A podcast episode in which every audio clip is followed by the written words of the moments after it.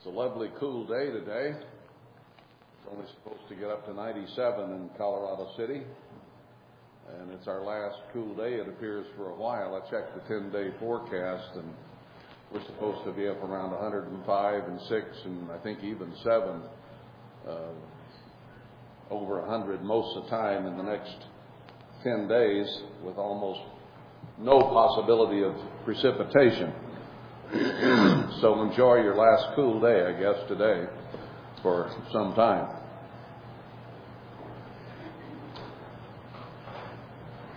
Now, the last few weeks I've gone over primarily Mark and his account of how to start being aware of the end times from Christ uh, discussing the temple and how it would be knocked down.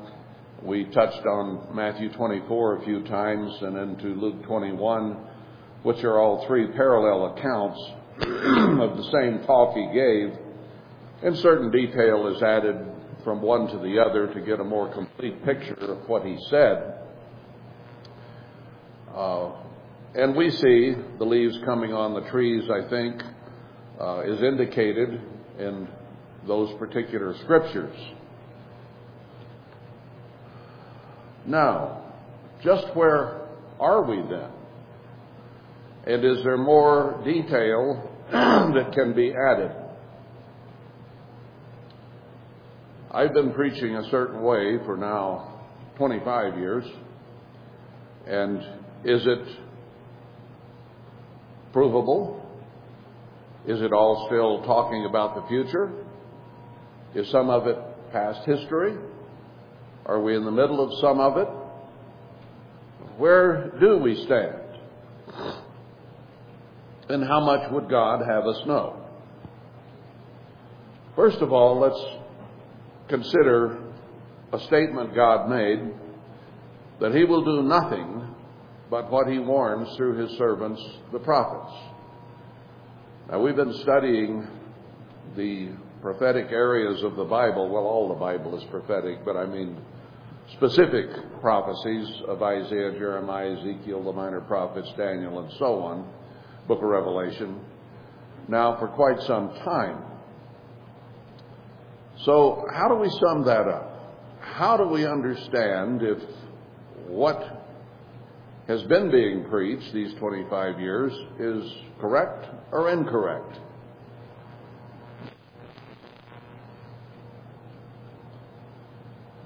I want to get an overview first here of history and what God has done in the past in order that we might understand the current and immediately following events from today on and try to grasp really just where are we.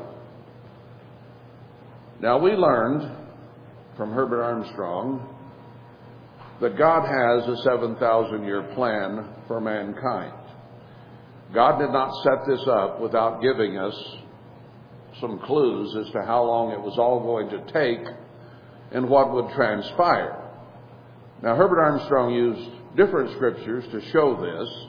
I'm not going to go through all of them. You're all quite familiar with them, but a quick review perhaps is good so that we might understand the flow of what has been going on here in the end time and where it is headed next and how long is left. Now, Genesis begins to reveal the story where God created all kinds of things in six days. All those things essentially had to do with man. he had to bring earth up out of the water for man to live on.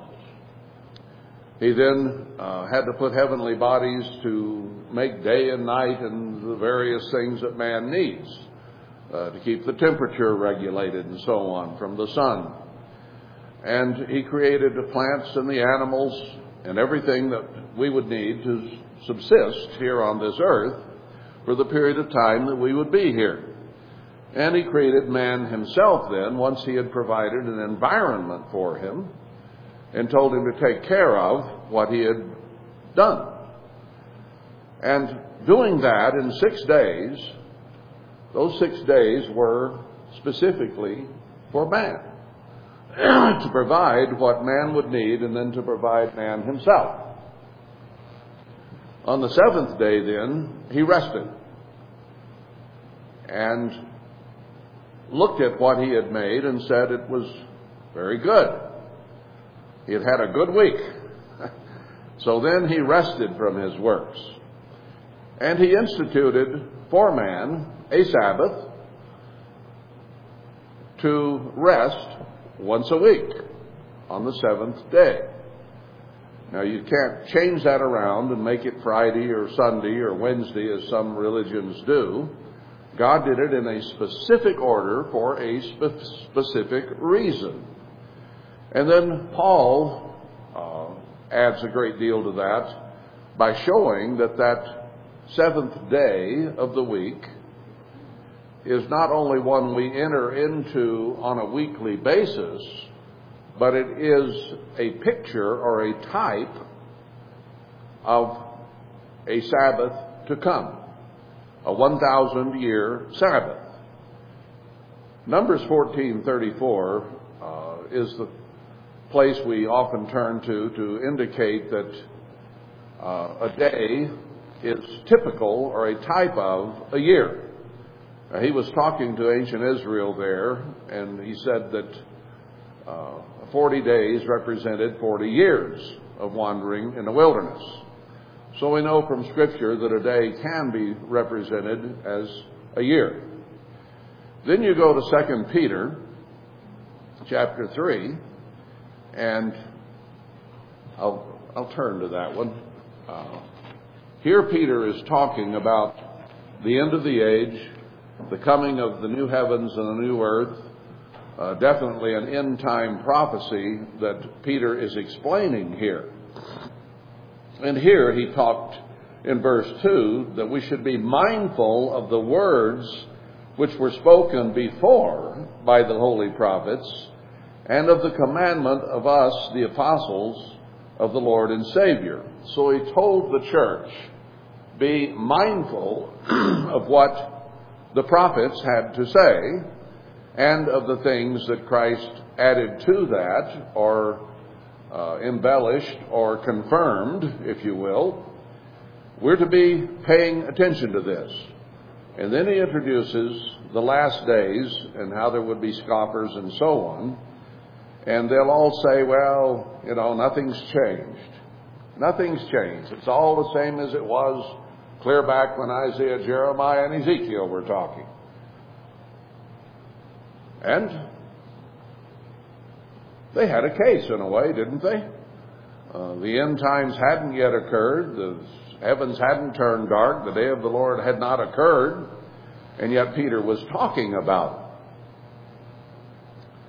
But he wanted to explode the idea that you can always act thinking you're safe because things haven't changed yet.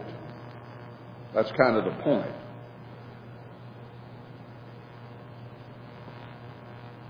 And then he goes on to talk about creation. How the heavens and the earth uh, were formed and are here now. There was earth before Genesis 1 1. There were oceans. Uh, there was probably land before then.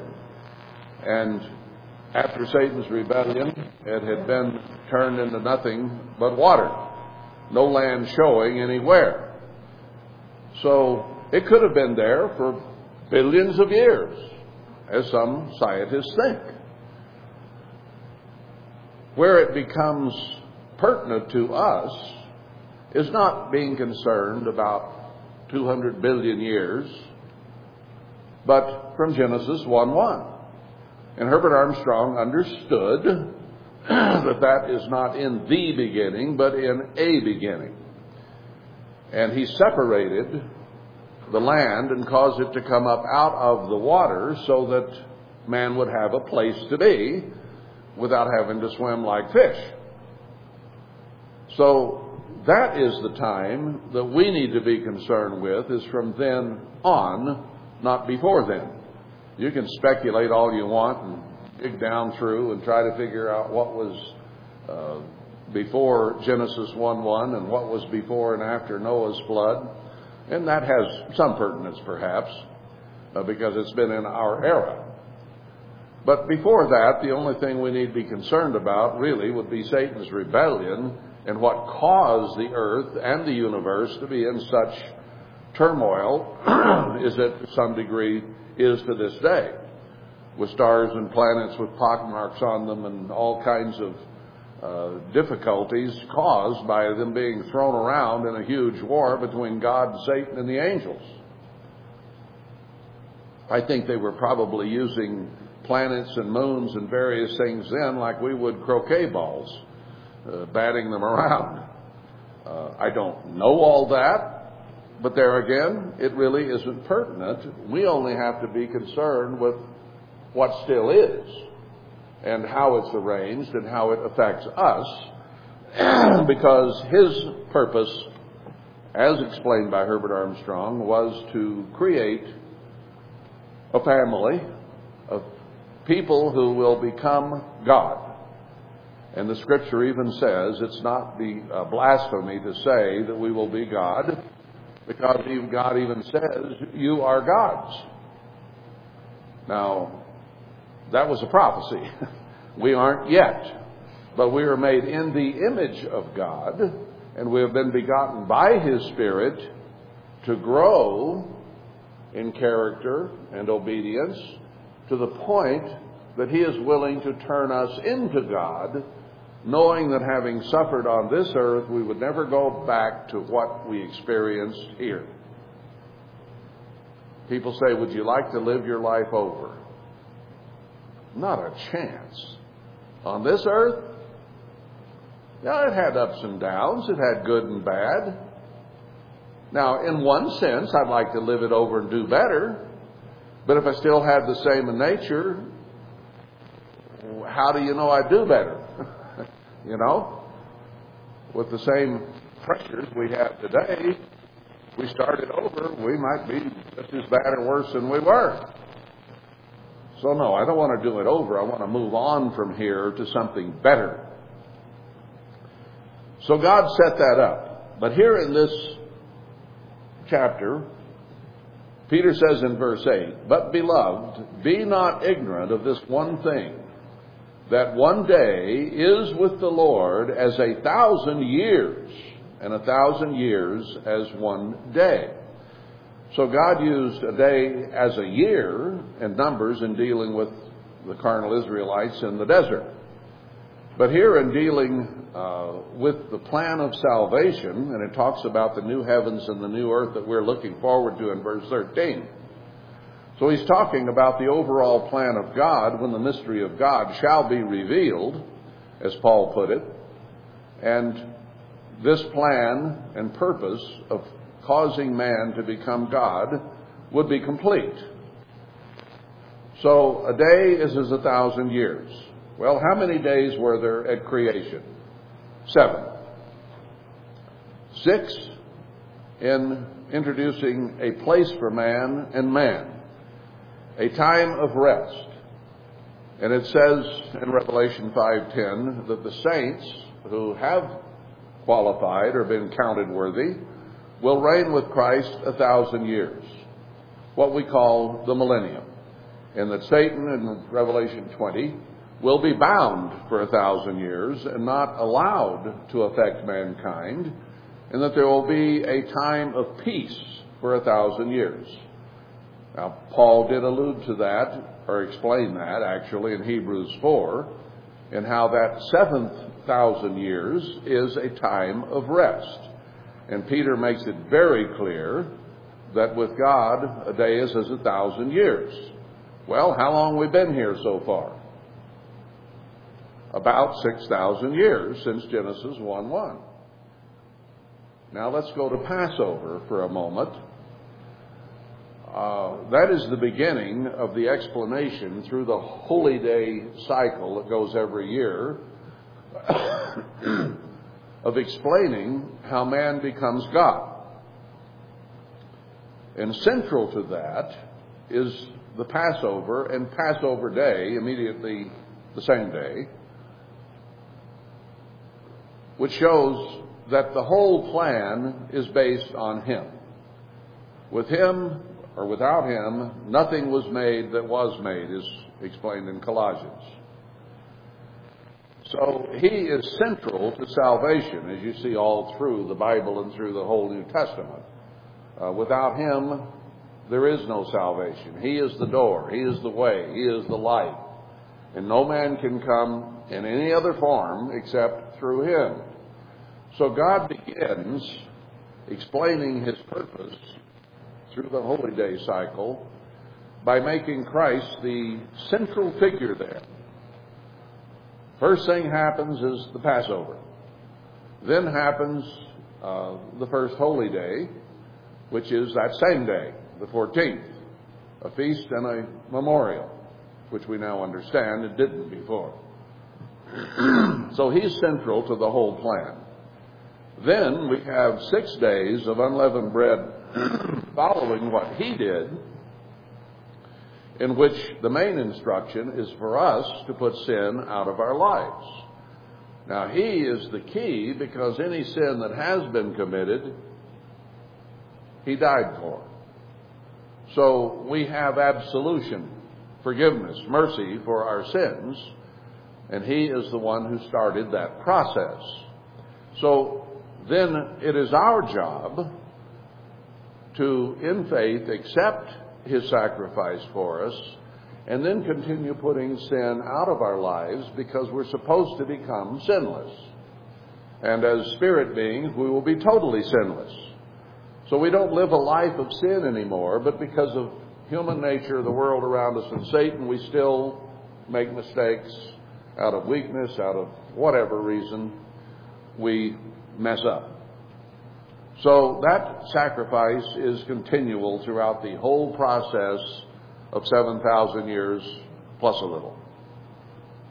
But the plan is 7,000 years. So Christ is at the forefront.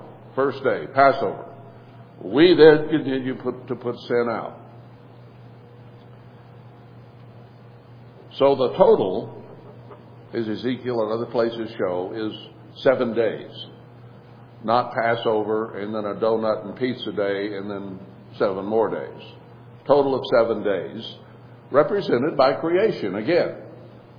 One day specifically for Christ at the beginning of Passover, and then six for man to continue his part. Now, in the plan of salvation overall, it's 6,000 years for man to do his thing and Satan to do his thing, and then Christ does his thing on the seventh day at the end of it. But, so it's just reverse of Passover. But to start the thing, you had to have him at the beginning and then man's part following it. At the other end, you have to have what man and Satan have done, followed by Christ finishing the thing. So he's the beginning, first day of Passover, and he's at the end with the Feast of Tabernacles and the last great day. Now, again, uh, the Feast of Tabernacles was a seven day festival. The 721 of Haggai is on the last day of the feast. but the eighth day was tacked on. Now, then you'd have to call it a 7100 year plan, wouldn't you?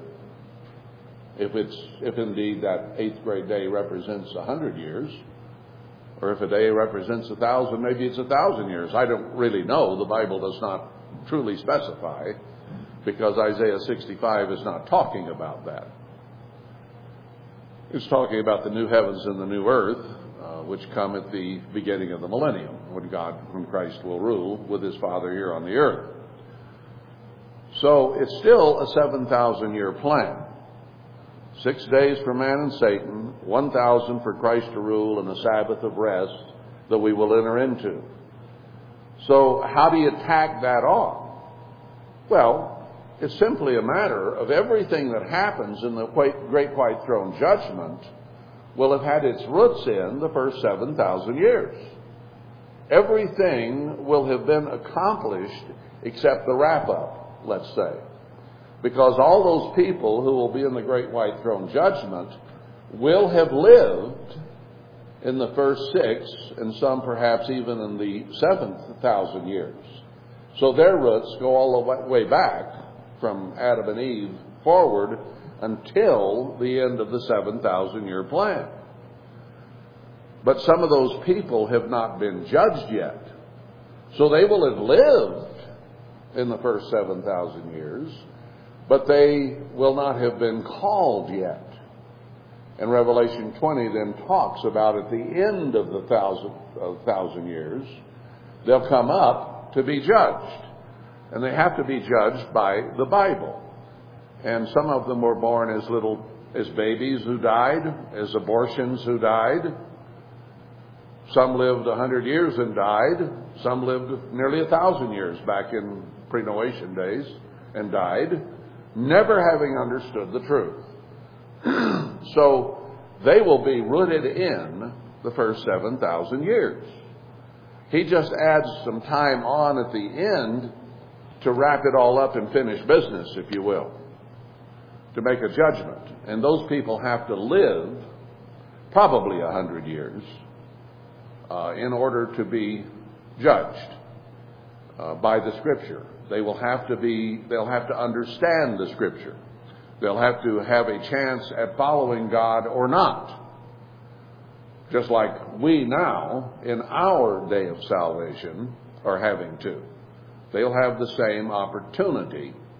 Whether they were aborted or lived physically, they never had opportunity at conversion. Only those few whom God has called now. Well, since Adam down till now.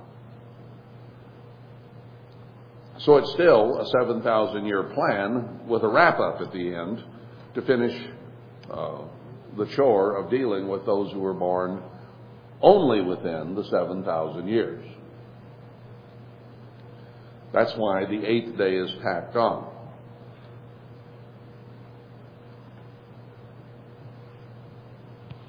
So we know there's a 7,000 year plan. Now, how do we follow this? There is in Ezekiel, and I will not go there today. It's fairly complicated, and I don't even remember off the top of my head exactly how it comes together.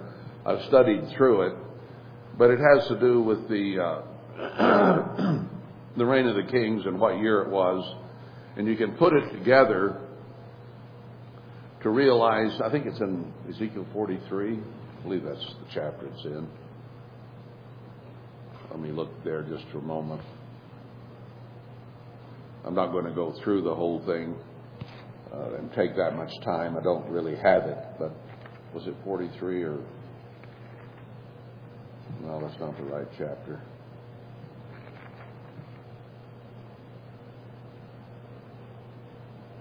Well, my eye doesn't fall on. Anyway, it gives the year of the reign of the king, and from there you can follow forward and prove that that was a Jubilee year, okay?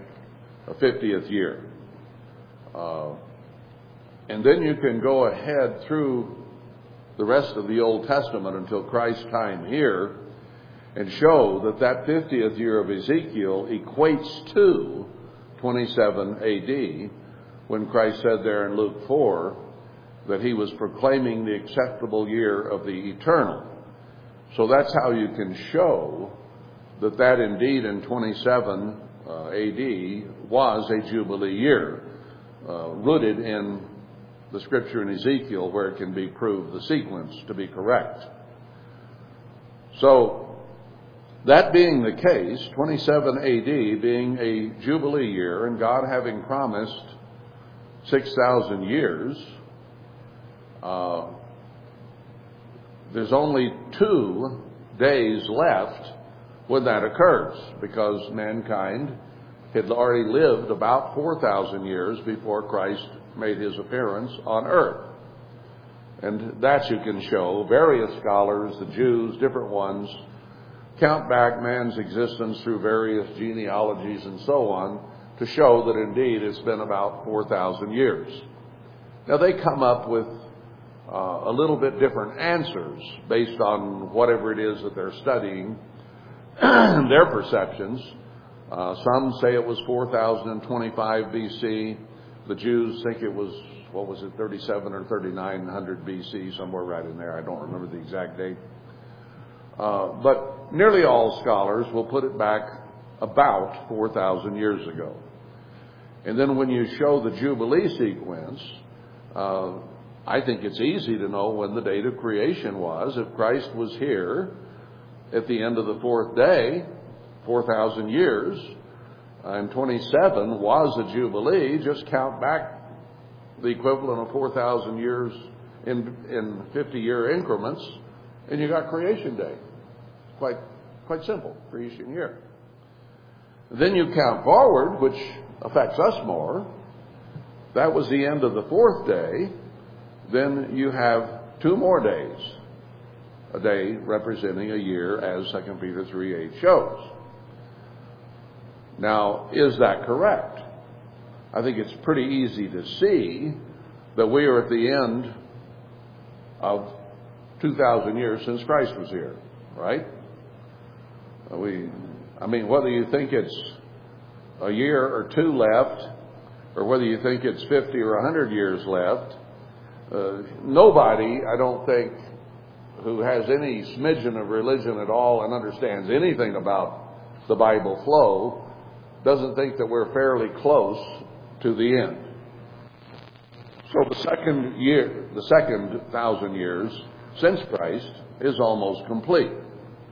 Now, can we see a sequence that might fit through what God has actually done? A historical record, if you please. Now let's look at history beginning at Christ's time when he actually established the church after three and a half years of his ministry in 31 AD at Pentecost. Acts 2, Joel 2 put together show that. So he began the church and the conversion process with the conception of the Holy Spirit at that time. People were baptized, had hands laid on them, and uh, the New, New Testament church began. Now, he had appointed a ministry to do that through the apostles and then them that they would ordain. And that lasted approximately seven years, 70, seven years, 70 years, excuse me, and disappeared. By the time the apostle John wrote 1st, 2nd, 3rd John, the book of Revelation, he was nearing a hundred years of age, and by then, so many false prophets and false Christs and falling away had occurred that the church essentially disappeared. No more to be seen. The Catholic Church emerged thereafter from about that time. Simon Magus began it not long after Christ began the church, and then it superseded the true church and got bigger and bigger and bigger through the ages until it got to what they call a universal church today. And it may be very well involved with uh, the Antichrist and the beast's power because Satan began that church through Simon Magus, whom Peter told to go to hell with his money. And it grew and grew under Satan's rule here until it is what it is today. Very anti God, anti Christian, and loves Satan and Satan's doctrines. And the Pope is a good example of that. So, from history we learn that God allotted about 70 years for the early New Testament church. He said once it began, it wouldn't die out, and you can trace through from that time down through history, even the Middle Ages, a few people here and there who were still keeping the Sabbath, the holy days, still had retained a certain amount of knowledge, but nothing was being done. There was no work to be done. God was not trying to get the gospel preached at that time. Why? It wasn't the end of the age. He had started something, and then there was a big lull, and then he started something again. Now, the New Testament is about the end of the age in terms of prophetic fulfillment. The prophet, I mean, the apostles who were prophets, uh, talked about the end time and thought it was in their day, but it wasn't. Uh, there were some things they didn't understand from Isaiah, Jeremiah, and Ezekiel, which I think we could get to and understand today, uh, which would have indicated to them that there was a longer time. Now, even Peter said a thousand years uh, is as a day, and I'm not sure he fully understood how that applied because he had thought through his ministry that Christ was returning before he died. Now, he may have come to comprehend, as I think the apostles did, uh, that it wasn't for their time. Toward the end of their lives, they grasped that. Uh, I mean, as they were being taken to be crucified, they realized it wasn't coming in their day. I know they had a little bit of a, a consciousness of that at that point. So, how much they understood of what would happen, we don't know. And they would all be decried as false prophets because they didn't understand the timing.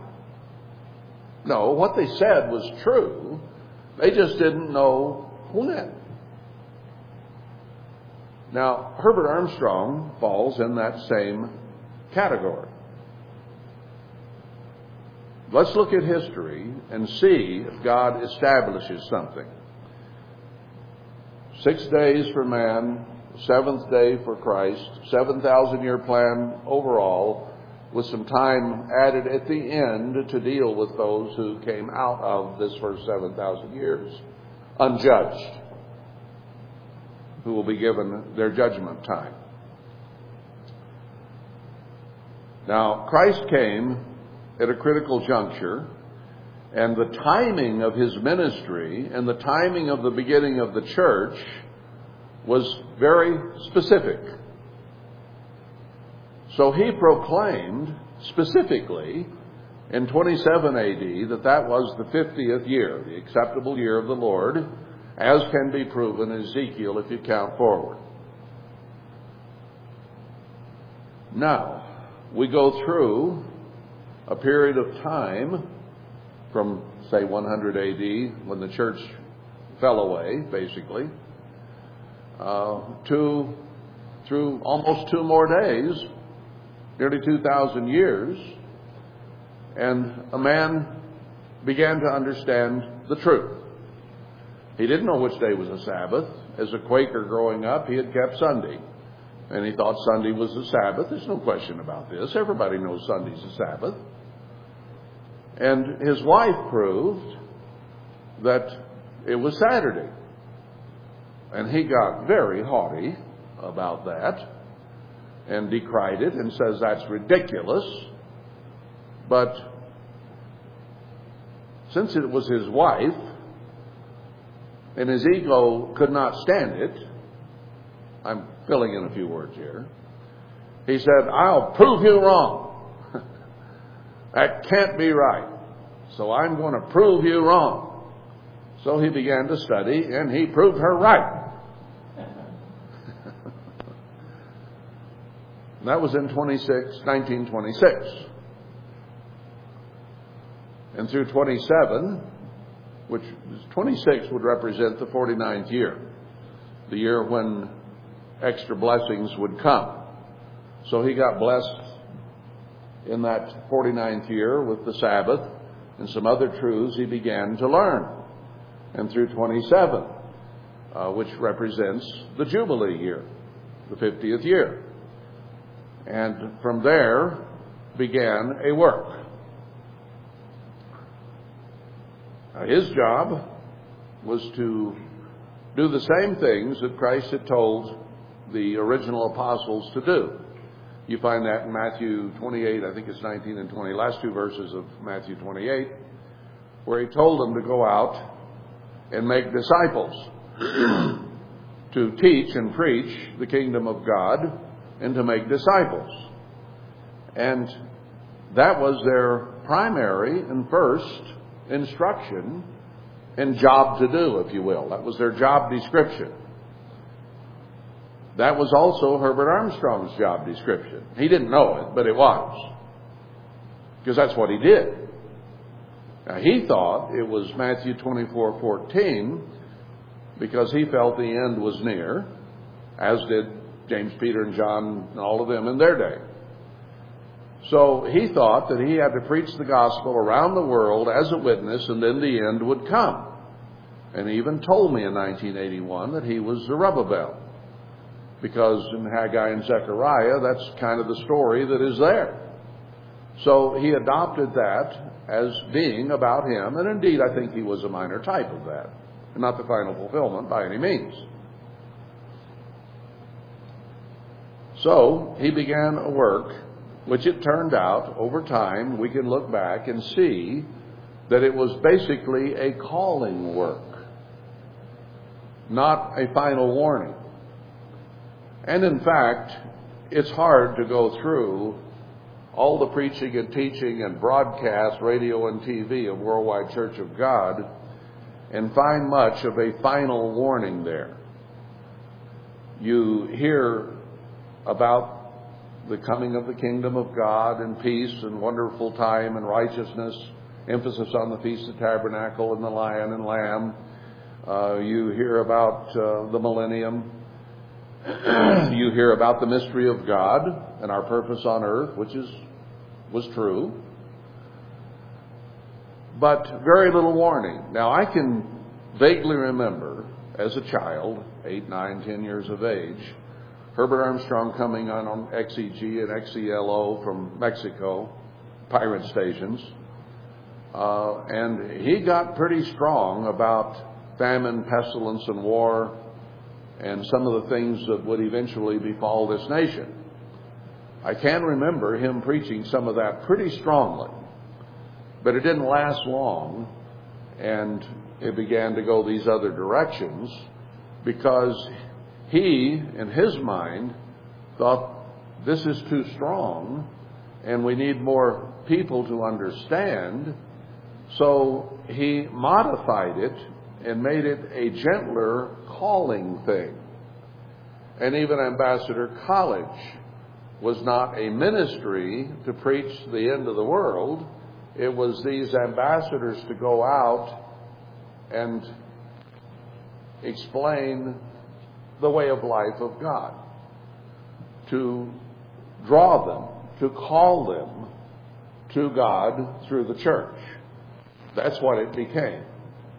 and there's nothing wrong with that because that's what I think God fully intended it to be. Herbert Armstrong thought he had a, mess, a, a calling, but and God allowed that. Just as the early apostles thought their calling was to preach the gospel and then the end would come. He had the same mindset preach the gospel and then the end will come. Now, did he preach a true gospel? Yes, he did. Did we learn a great number of uh, true doctrines? Yes, we did. A way of life, the purpose of mankind? You bet. We learned all those things from that man and I believe that that was the early stages of Joel 2. I didn't grasp this until a few weeks ago, of the early rains, the former rains. We learned a lot of true doctrine limited through Herbert Armstrong. The former rains were always smaller than the latter rains. The latter rain, uh, uh, speaking of physical rain, uh, was always later and more of it. So we began to get the former rains, the truth, from Herbert Armstrong beginning in 1926 and 7 onward until he died. Now, after the church began, just like in the early New Testament, after about 70 years, it fell apart and died. And we've learned that that was Sardis. It died. and only a few names remain out of Sardis, is the way Revelation 3 puts it. So that is how God began. But let's concentrate a little bit on the time frame. That, from, from Luke 4, 27 AD, represented 1900 years since Christ uh, proclaimed the Jubilee. Herbert Armstrong himself said, the gospel has not been preached for 1900 years. He said that over and over again. From the time the apostles started and quit until he began in 1926 and 27 to receive the former rains, the truth, and begin to proclaim it, first to a very small group and then bigger. It started really with one man, didn't it? And his wife, if you will. She didn't get the whole picture by any means, but she had proved when the Sabbath was. That was her main contribution, if you will. The other things he learned from his own study, or perhaps somewhat from others, or however it came. But it began to form a body of doctrine. so it happened on the Jubilee cycle 1926, 1927. And he could see it was 38 time cycles since Christ. 1900 years. 50 years times 19 is uh, 1900 years. So there you have that. Well, does that give us then some information that is usable? Ezekiel established the 50 year cycle. Christ confirmed it in Luke uh, 4 as 27 AD, the Jubilee. Then Herbert Armstrong began in 1926, the 49th year, and the, the 49th and 50th year meld together. So it was a 1926-27 uh, time frame that that all began. And really, the preparation for Christ's ministry began in 26 AD, and he began it officially in 27 and preached for three and a half years. So uh, you have to have, and I think that the end time uh, has to confirm this. It has to include it in order for us to understand the very end of it all. Because Christ returns, and then there's a year of the seven last plagues, and his honeymoon, before the Jubilee year begins and he can come down and proclaim the Jubilee and begin the millennium on the 50th year. So the 49th is important because it includes the first resurrection, and then the Jubilee begins a year later. Now, I'm not saying the day or the hour, but I think I can substantiate what I've just said and have in the past, but I want to put it all together here for us. So we can grasp what is history, what is current, and what is still prophecy.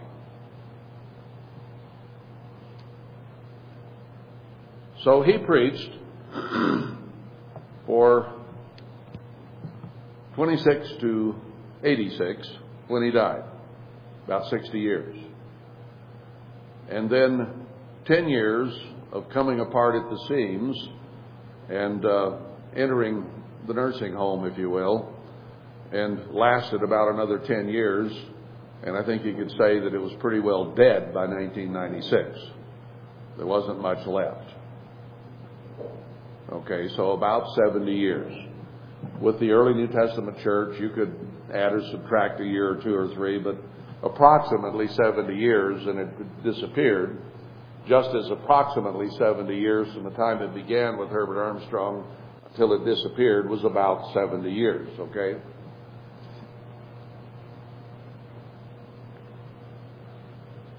So, if we have a timeline established as 1926, 1900 years after Christ's proclamation in 27, uh,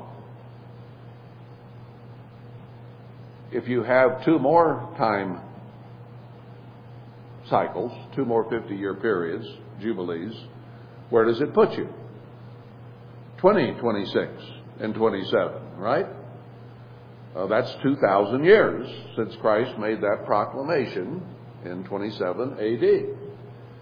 And he corroborated what he said by raising Herbert Armstrong up in the exact same time frame.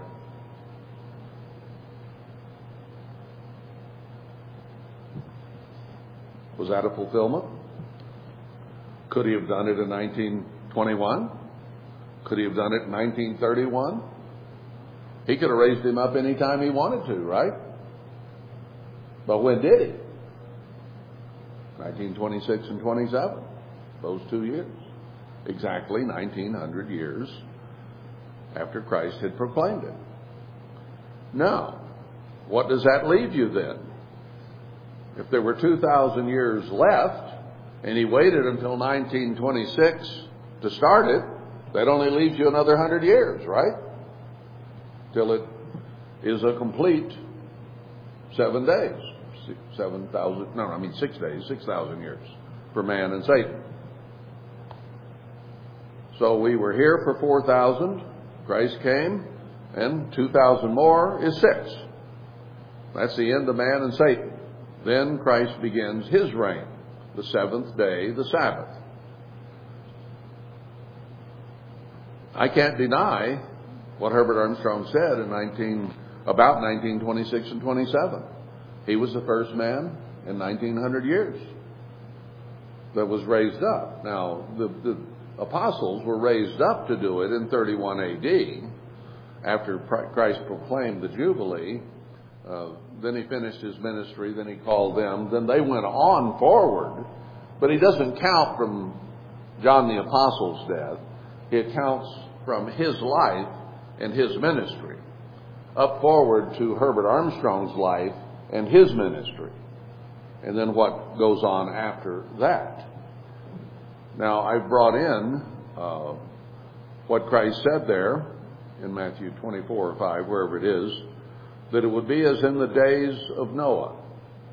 Now, we've always generally uh, ascribed that to mean the conditions in the world, which are very, very much the same as in Noah's day. All kinds of sin and violence going on. And that's where we are today. Uh, this is a whole different world than I knew as a child. You think about it, you who are a little bit older. This is a different world than you grew up in. And it gets worse every year that goes by. And right now, it's just coming apart at the seams. So, I think that God was also saying something prophetic. Even Peter used Noah as an example when he was talking about the end of the age there in 2 Peter 3, right? Let's go back there and review that right quickly. 2 Peter 3. Here he's talking about the end of the age. Uh, Verse 6 Whereby the world that then was being overflowed with water perished, but the heavens and the earth, which are now, by the same word, are kept in store, reserved unto fire against the day of judgment and perdition of ungodly men. So he refers to the time before Genesis 1 1, and then he refers to the way the world has been since. And then he skips forward to the day of the Lord and the end of all this thing. And then he makes it very clear that it's based on a day representing 7,000 years. We probably understand it better today even than he did then.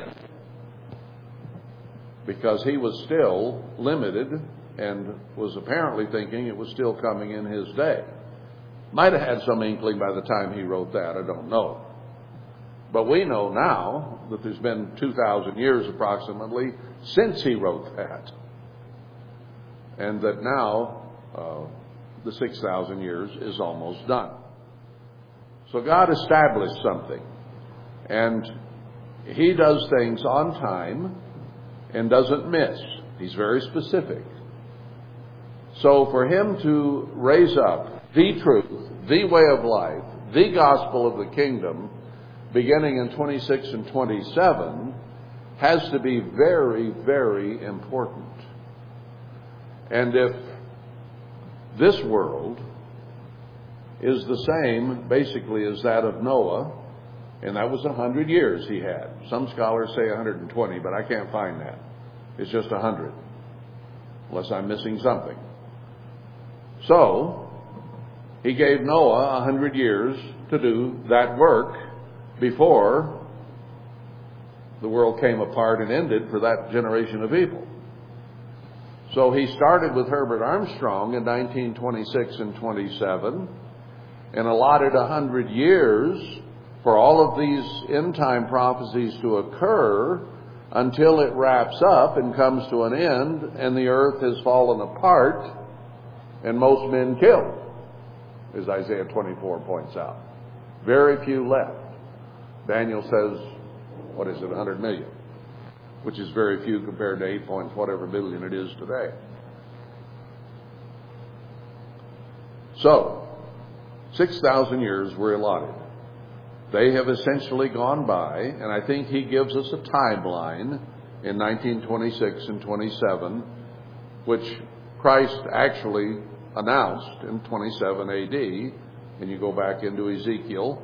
That way you have two witnesses, one from the Old Testament, Ezekiel, one from the New Testament in Christ, to corroborate that this is indeed the 50 year cycle. Then it is now a matter of history, not prophecy, that God would raise up the church at the end time, which He did, 26 and 27.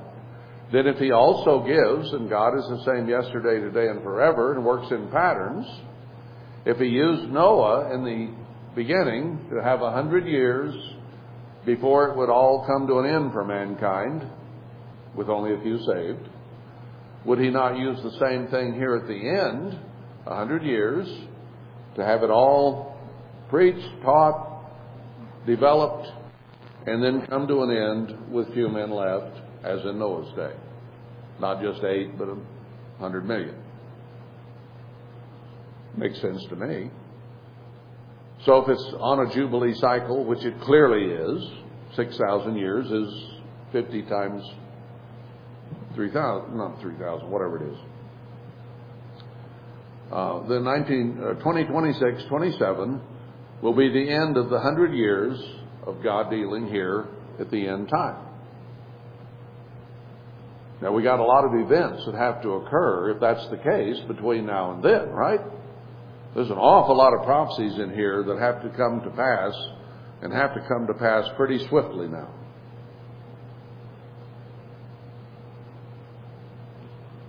Can you deny what we've just been talking about here?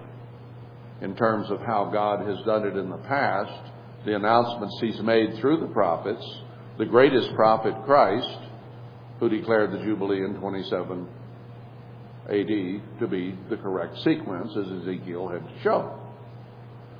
And then, exactly 1900 years later, begun the end time work, which would end at the end of 6,000 years, 100 years later, two Jubilees from the time Herbert Armstrong was called. Makes perfect sense. But does it fit what you see going on around you and in the church? There's another question.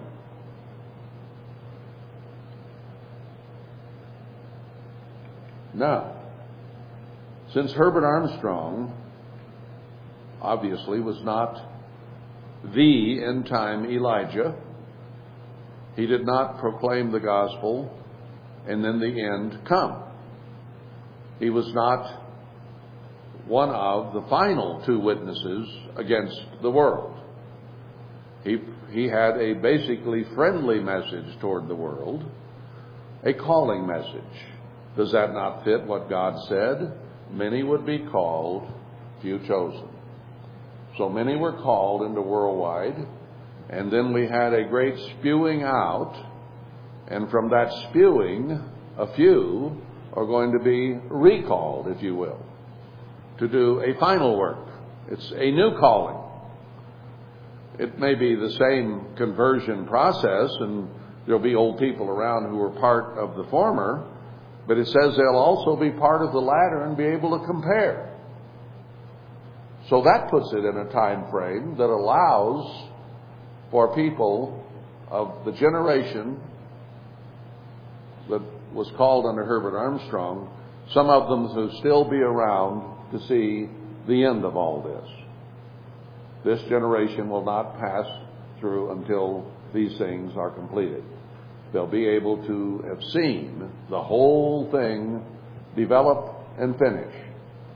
So that limits it in time, doesn't it? It can't be another two or three hundred years. Because if the work of Herbert Armstrong was the true church, and I firmly believe it was, then it all has to be finished before the old people who survived that are dead. So when somebody says, well, it's still three or four hundred years off, baloney. Can't be. God didn't start this thing too early. He started it right on time. And it will end right on time. God is not slack concerning his promise, 2 Peter 3 8. It will happen on time. Now, do you and I know what time that is? Well, I think we've begun an explanation here that will tell us that that may indeed be correct.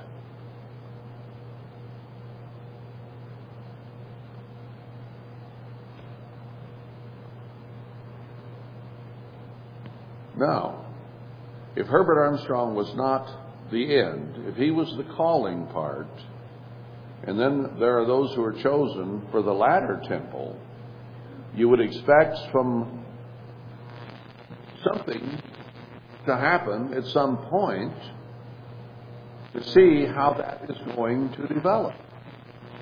If you only got a hundred years to do it, and he preached for sixty, and basically everything he had done had come undone after seventy years, would you not expect a new beginning of some kind, somehow, somewhere, to do the latter temple? When would you expect it to happen? Knowing what we just covered. Well, the early New Testament was about 70 years, and the job that they had done as a calling work was finished. When Herbert Armstrong began, about 70 years later, it was all finished. The early New Testament church came apart over a period of years after most of the apostles were killed and only John remained. So it's the same type sequence. There was strong preaching and many came and then there was a great falling away and the apostles died and John oversaw the very last of it to give us 1st, 2nd, 3rd John to tell us that love and the commandments is indeed the way after all is said and done and then the book of Revelation to be about the end times fitting Daniel, which was also for the end times, but would be sealed up and not be able to be understood until the end. So there's a witness in Daniel and a witness in Revelation. One was sealed until Revelation began to be done. Old Testament witness, New Testament witness. All fits together. Did not Peter say at the beginning of chapter 3 the things that the Old Testament prophets said, plus what Christ added. So Old and New Testament together. So here we are, almost the end of 6,000 years, and we're almost at the end of the current 50 year Jubilee cycle. Only a few years remain, and the 100 years from Herbert Armstrong's call will be finished.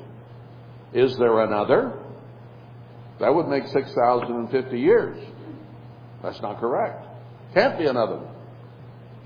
Has to be on time. God is on time.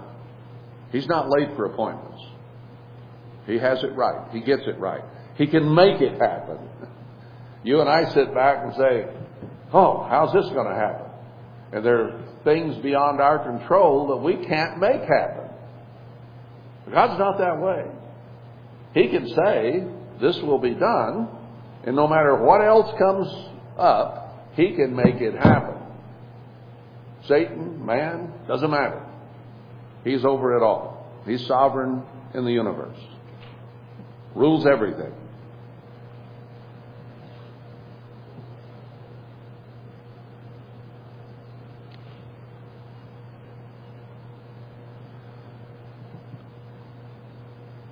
I want to get into another section of this, so maybe we won't uh, maybe we won't go on from here. But I wanted to establish this overview of 6,000 years and then a 7,000 years, which the Bible clearly proclaims. Then we have to fit the events into that framework. And then it becomes pretty clear that Herbert Armstrong had to fit that framework since there was no one but him proclaiming the gospel. There was, another, there was no other religious uh, organization or church proclaiming the Sabbath, the holy days, the purpose of mankind, all the things that he preached that were the way, the truth. No one else was preaching. He said he was the first to preach it in 1900 years. Now, some understood a little, and they may have talked among themselves or had a little group of, together sometime in the Middle Ages. But nobody, nobody was proclaiming it in a way that could be spread. I think that's the point. Uh, Calvin or some of those people might have understood a few things and kept them. There were a few who came from England and, the, and Europe when they arrived here, in Rhode Island particularly, who were keeping the holy, holy days and uh, the Sabbath and weren't keeping Christmas and Easter and so on. So there were a few, but they were not getting anywhere or doing anything, and they were not doing a calling work which had to be done here at the end. And they quickly got shouted down and forgotten about as America developed. So that couldn't have been what God was talking about when he said the gospel has to be proclaimed and the kingdom of God preached. So Herbert Armstrong began the process by doing a calling work. That fell apart in about 70 years. And we could bury it as Sardis somewhere about that time. So then, what's next? He's dead. He's buried. He's been dead over 30 years. The end hasn't come. The gospel is not now being proclaimed around the world as a witness, is it? Where do you know that the gospel is being proclaimed as a witness around the world? It's not happening. there are a few little groups that have tried to redo what Herbert Armstrong did, and they're having very poor success at it. They're still on a little bit of radio, a little bit of television, whatever, and they think they're doing a work. But you know, it has to be done in spirit and in truth.